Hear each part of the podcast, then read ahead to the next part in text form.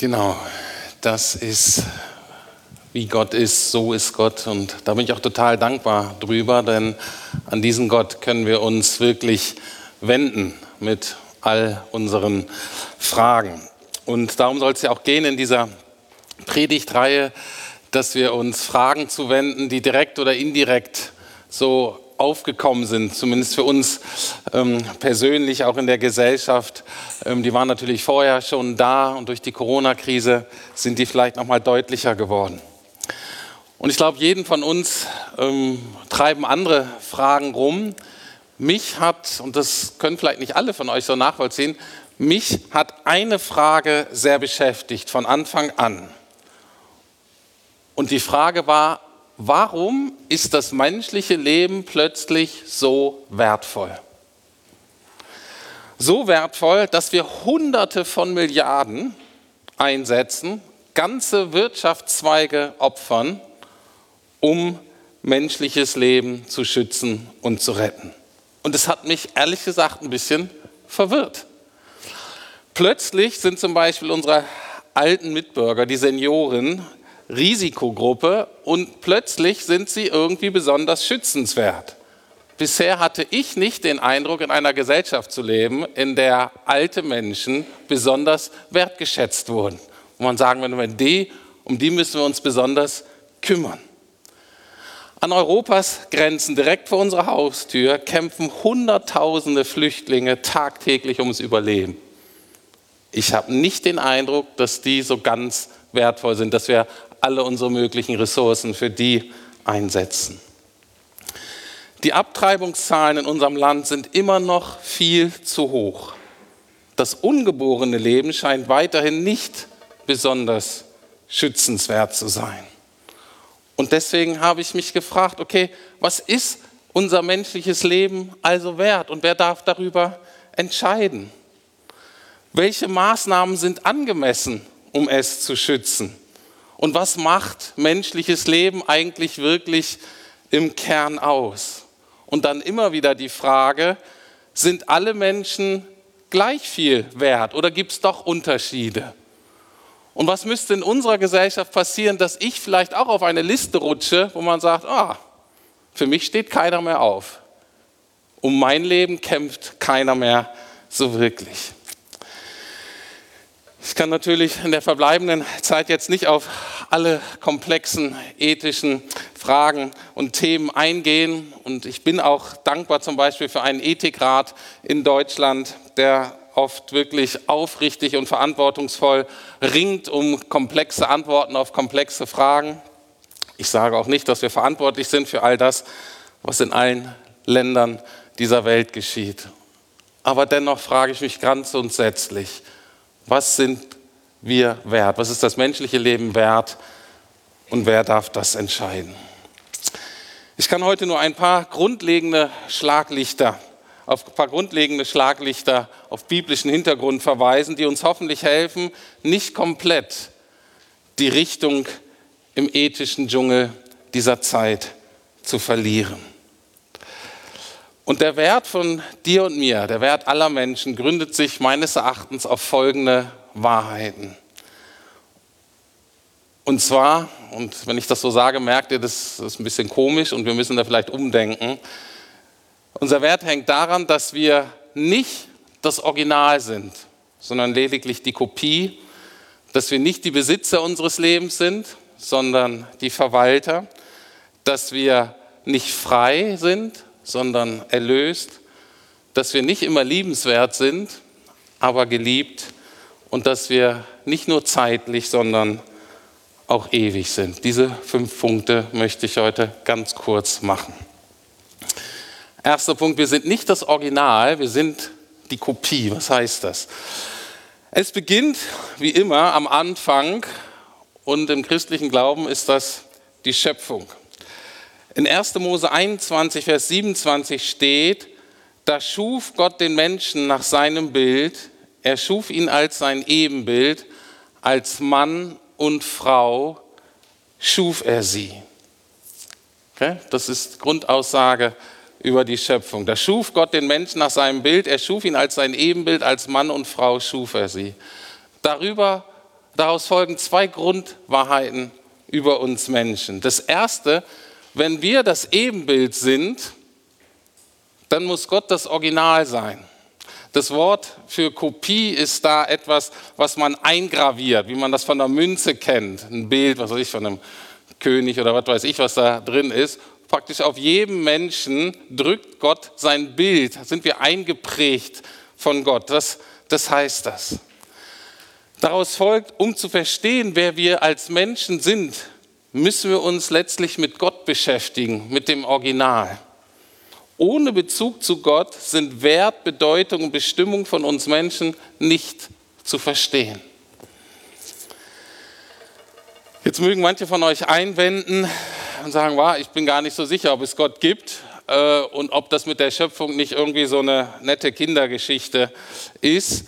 Ähm, und du denkst jetzt vielleicht, oh, dann kann ich ja gleich aussteigen, äh, weil jetzt hast du mir nichts mehr zu sagen, wenn das so grundlegend ist. Ich, nein, ähm, kannst du natürlich machen, aber ich würde dir einen anderen Weg vorschlagen.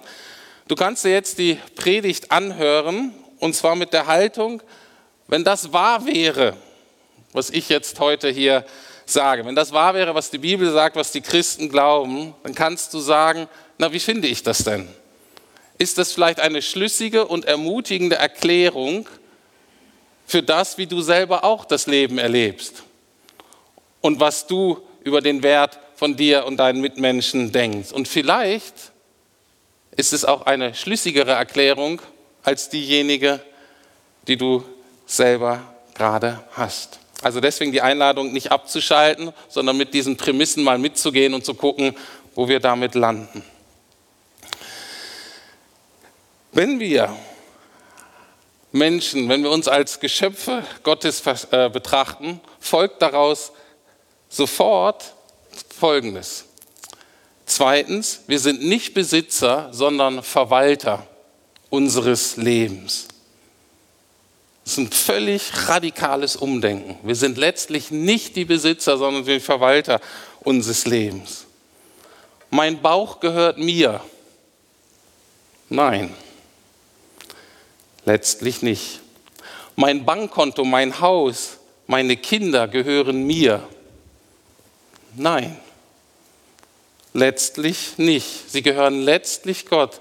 Alles ist dir nur anvertraut, dass du dich stellvertretend darum kümmerst, und zwar im Sinne des Besitzers.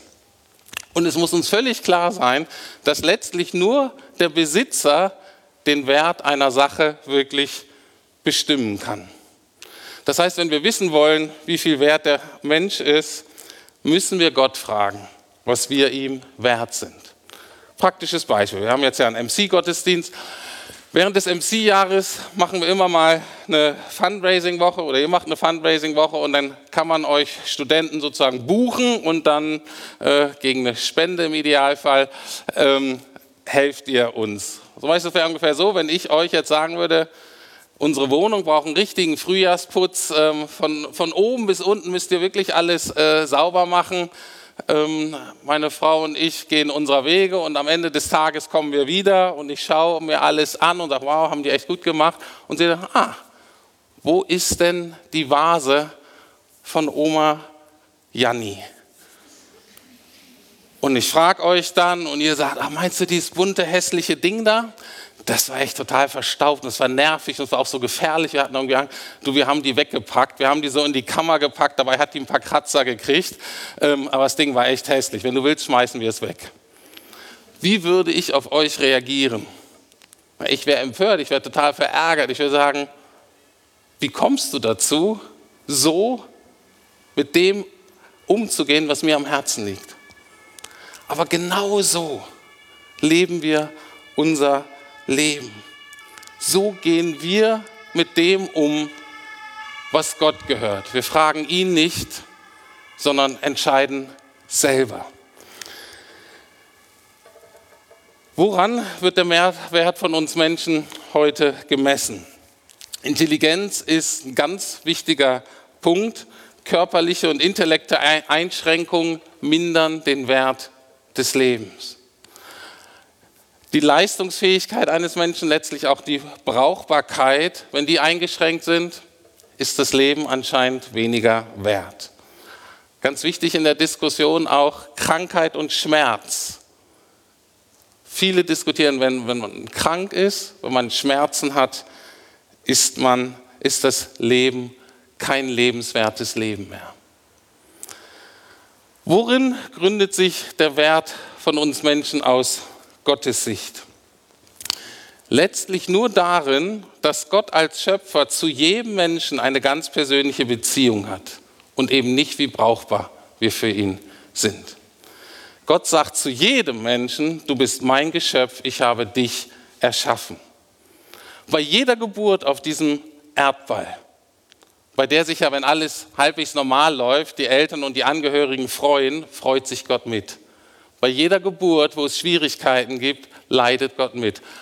Allen überforderten Eltern auf dieser Welt sagt Gott eigentlich, ob sie es nun verstehen oder nicht, hier bin ich, ich würde euch gerne helfen. Ich kenne mich aus mit dem, was ihr da in euren Händen hält. Mich hat wirklich schockiert, dass während der Corona-Zeit Angehörigen verboten wurde, sich von ihren sterbenden Eltern oder Verwandten zu verabschieden, weil sich da jemand hätte anstecken können. Wir leben angeblich in einer Gesellschaft, die total vergessen hat, dass wir unseren Wert eben nicht selber erarbeiten können, sondern Gott hat das so gemacht, dass unser Wert, unsere Identität muss uns immer zugesprochen werden von den Menschen, die uns lieben. Wir sind für Beziehung geschaffen, letztlich. Und nicht letztlich dafür, vor Krankheit bewahrt zu bleiben. Obwohl ich natürlich viele Hygienemaßnahmen so total verstehe. Aber für mich wurde hinter dieser Maßnahme erstmal deutlich, dass Gesetz ein sehr stumpfes Mittel ist, um Ethik zu betreiben. Aber andererseits auch, es wurde deutlich, dass wir doch ein sehr mechanisches und biologisches Verständnis von Leben haben und dass dann der Schutz vor einer möglichen Ansteckung wichtiger wird als ein Händedruck, als eine Umarmung, ja sogar wichtiger wird als tröstende Worte am Ende des Lebens, ja sogar wichtiger wird als die Möglichkeit, Abschied zu nehmen und sich eventuell zu versöhnen. Und ich sage, das ist nicht das Verständnis Gottes vom menschlichen Leben. Wir sind als Menschen für Beziehung geschaffen und unser Wert und unsere Identität wird uns zugesprochen die können wir uns im Kern nicht erarbeiten. Und das wird sehr gut ausgedrückt in einem Vers aus dem Alten Testament, den ich zugegebenermaßen aus dem Kontext gegriffen habe. Der geht ursprünglich an das Volk Israel ähm, im Alten Testament. Aber ich habe mir mal die Freiheit genommen, das auf uns anzuwenden, weil das thematisch gut passt. In Jesaja 43,1 steht folgendes: Doch nun spricht der Herr, der dich, und da siehst du Punkt, Punkt, Punkt, der dich heißt, da kannst du jetzt deinen Namen eintragen. Das ist ein Vers ganz persönlich für dich und mich. Doch nun spricht der Herr, der dich geschaffen hat und der dich, wieder deinen persönlichen Namen eintragen, gebildet hat. Hab keine Angst, ich habe dich erlöst, ich habe dich bei deinem Namen gerufen, du gehörst mir. Das ist die Grundlage unseres Wertes, dass Gott zu uns sagt, ich habe dich geschaffen, ich habe dich gebildet, ich habe dich bei deinem Namen gerufen, ich kenne dich, ich sehe dich. Und der Vers deutet noch auf eine weitere Tatsache hin, die unseren Wert als Menschen deutlich macht. Darin wird gesagt, ich habe dich erlöst. Das Wort erlöst bedeutet eigentlich, ich habe dich zurückgekauft. Es wird im Neuen Testament manchmal verwendet und Jesus sagt von sich selber in Matthäus 20, 28, der Menschensohn ist nicht gekommen, um sich bedienen zu lassen, sondern um anderen zu dienen und sein Leben als Lösegeld für viele hinzugeben. Das ist der dritte Aspekt, der unser Wert liegt daran, dass wir nicht frei sind, sondern erlöst. Was bedeutet aber nun dieser Vers? Der Menschensohn ist nicht gekommen, um sich bedienen zu lassen, sondern um anderen zu dienen und sein Leben als Lösegeld für viele hinzugeben.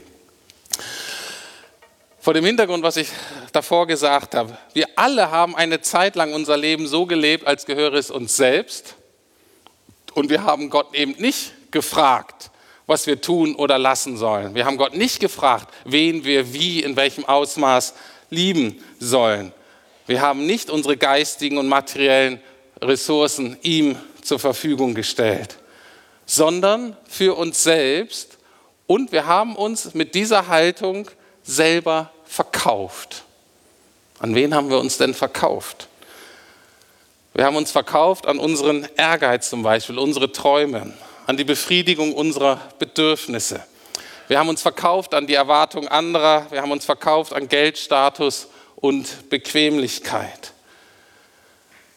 In uns allen steckt Gollum aus dem Herr der Ringe, der an seinem selbstgewählten Schatz zugrunde geht, nicht mehr von ihm loskommt, selbst wenn er dabei vor die Hunde geht. Denkt, er hat alles und hat doch nichts.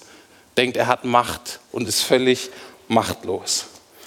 Wir dachten, wir sind frei und selbstbestimmt und sind aber getrennt vom Schöpfer in Abhängigkeit und Fremdbestimmung geraten. Und wie viel hat Jesus bezahlt für uns? Wie hoch war das Lösegeld, um uns freizukaufen? Er hat bezahlt mit seinem eigenen Leben. Das wird sehr schön ausgedrückt im Neuen Testament im Römerbrief Kapitel 5. Denn der Messias ist schon damals, als wir noch ohnmächtig der Sünde ausgeliefert waren, für uns gottlose Menschen gestorben. Nun wird sich kaum jemand finden, der für einen Gerechten stirbt. Eher noch würde sich jemand für eine gute Sache opfern. Aber Gott hat seine Liebe zu uns dadurch bewiesen, dass Christus für uns starb, als wir noch Sünder wären. Und dieser Vers beschreibt ganz wunderbar das, was wir meinen, wenn wir als Christen davon reden, dass Gott uns bedingungslos liebt. Es ist nicht so, dass wir etwas ganz Tolles, etwas ganz Besonderes und Wertvolles werden und Jesus sich dann für uns entscheiden, weil der ist so toll, für den muss ich sterben. Und wenn sich überlegt, warum sollte er dann sterben? Er wird uns wahrscheinlich eher alle eine Einladung zu Deutschland sucht den Superstar vermitteln dann bräuchten wir niemanden, der für uns stirbt. Sondern der Punkt zeigt etwas anderes, der Vers zeigt etwas anderes. An seiner Entscheidung für mich zu sterben, gerade zu einem Zeitpunkt, wo ich eben nicht liebenswert war, wo ich es nicht verdient habe. Daran kann ich Gottes einzigartige Liebe zu mir erkennen. Ich weiß, ich bin geliebt, immer und nicht nur an meinen guten Tagen. Wertvoller geht nicht. Und ich komme zum letzten Punkt. Nicht zeitlich, sondern ewig. In manchen Diskussionen zurzeit so über die Nachhaltigkeit ähm, der Wirtschaft und dieser Fridays for Future Debatte und so weiter, wird manchmal die äh, Überzeugung ausgedrückt, dass die Natur eigentlich wertvoller ist als wir Menschen. Wir Menschen sind das Problem. Sehr einfach die Logik, der Mensch kann nicht ohne die Natur leben, aber die Natur kommt anscheinend ganz gut ohne uns klar. Wir sind abhängig von der Natur, die Natur nicht von uns. Anders ausgedrückt, wenn wir Menschen ausgelöscht werden, dann können wenigstens die Pflanzen und Tiere überleben. Aber wenn die Pflanzen und Tiere sterben, dann geht alles vor Baden. Und deswegen sagen manche, na, lieber den Menschen sicherstellen, dass der nicht ganze Zeit lebt und sicherstellen, dass zumindest wenigstens Pflanzen und Tiere überleben, die sind eigentlich wertvoller. Wenn wir den Menschen ohne Gott betrachten, mag das stimmen. Aber in der Bibel ist die Logik eigentlich fast andersrum. Diese Erde, die Natur wird vergehen oder zumindest sie wird rundum erneuert. Es wird eine Neuschöpfung geben, eine materielle Schöpfung, aber eine Neuschöpfung geben. Und wir Menschen sind für die Ewigkeit geschaffen könnte es so ausdrücken, das menschliche Projekt ist von Gott sehr nachhaltig angelegt worden. Was bedeutet das jetzt für unseren Wert als Menschen? Und das ist herausfordernd. C.S. Lewis drückt es in seinem Essay Das Gewicht der Herrlichkeit folgendermaßen aus. Und ich glaube, das vergessen wir oft, das verdrängen wir oft. Er sagt, es gibt keine gewöhnlichen Menschen. Wir haben nie mit bloßen Sterblichen gesprochen. Nationen, Kulturen, Künste und Zivilisationen sind sterblich. Ihr Leben ist gegenüber dem unseren wie das Leben einer Mücke. Aber es sind Unsterbliche, mit denen wir scherzen, arbeiten, verheiratet sind oder die wir kurz abfertigen und ausbeuten. Unsterbliche Schrecken oder ewig währender Glanz. Wenn das stimmt, dass wir nicht nur zeitlich, sondern auch ewig angelegt sind, dann gilt gerade auch zu Corona-Zeiten nicht Hauptsache gesund, sondern Hauptsache gerettet. Dann kann unser letzter Wunsch meinen Mitmenschen gegenüber nicht lauten, bleiben Sie gesund, sondern unser Wunsch muss lauten, ich hoffe, Sie lernen bald Jesus kennen. Deswegen eine Einladung wieder von hier vorne. Wir bieten bald einen Alpha-Kurs an. Ladet eure Freunde an, Nachbarn, Verwandte. Ladet sie ein. Ob sie kommt, ist nicht in unserer Verantwortung. Ich komme zum Schluss, fasse zusammen. Also, der Wert ist nicht darin begründet, dass wir Hauptsache kompetent und selbstbestimmt sind, sondern die Hauptsache ist, dass wir geliebt und erlöst sind. Die Hauptsache ist nicht, dass wir originell und authentisch sind, sondern die Hauptsache ist, dass wir in einer vertrauensvollen Beziehung zu dem Originalmenschen, zu Jesus Christus leben. Und das kannst du heute für dich in Anspruch nehmen. Du kannst deinen Namen da einsetzen. Ich, Rüdiger, ich bin von Gott geschaffen. Gott hat mich bei meinem Namen gerufen. Jesus hat mich freigekauft von allem, was mich gebunden und unfrei gemacht hat. Jesus ist für mich und auch für dich gestorben. Eben dann, als ich nicht liebenswert war, als ich nichts von ihm wissen wollte. Und wenn du das für dich ganz persönlich in Anspruch nimmst, dann ist dein Wert und dann ist deine Würde sicher. Dann kennst du deinen Wert und weißt, zu wem du gehörst. Jetzt und in Ewigkeit. Amen.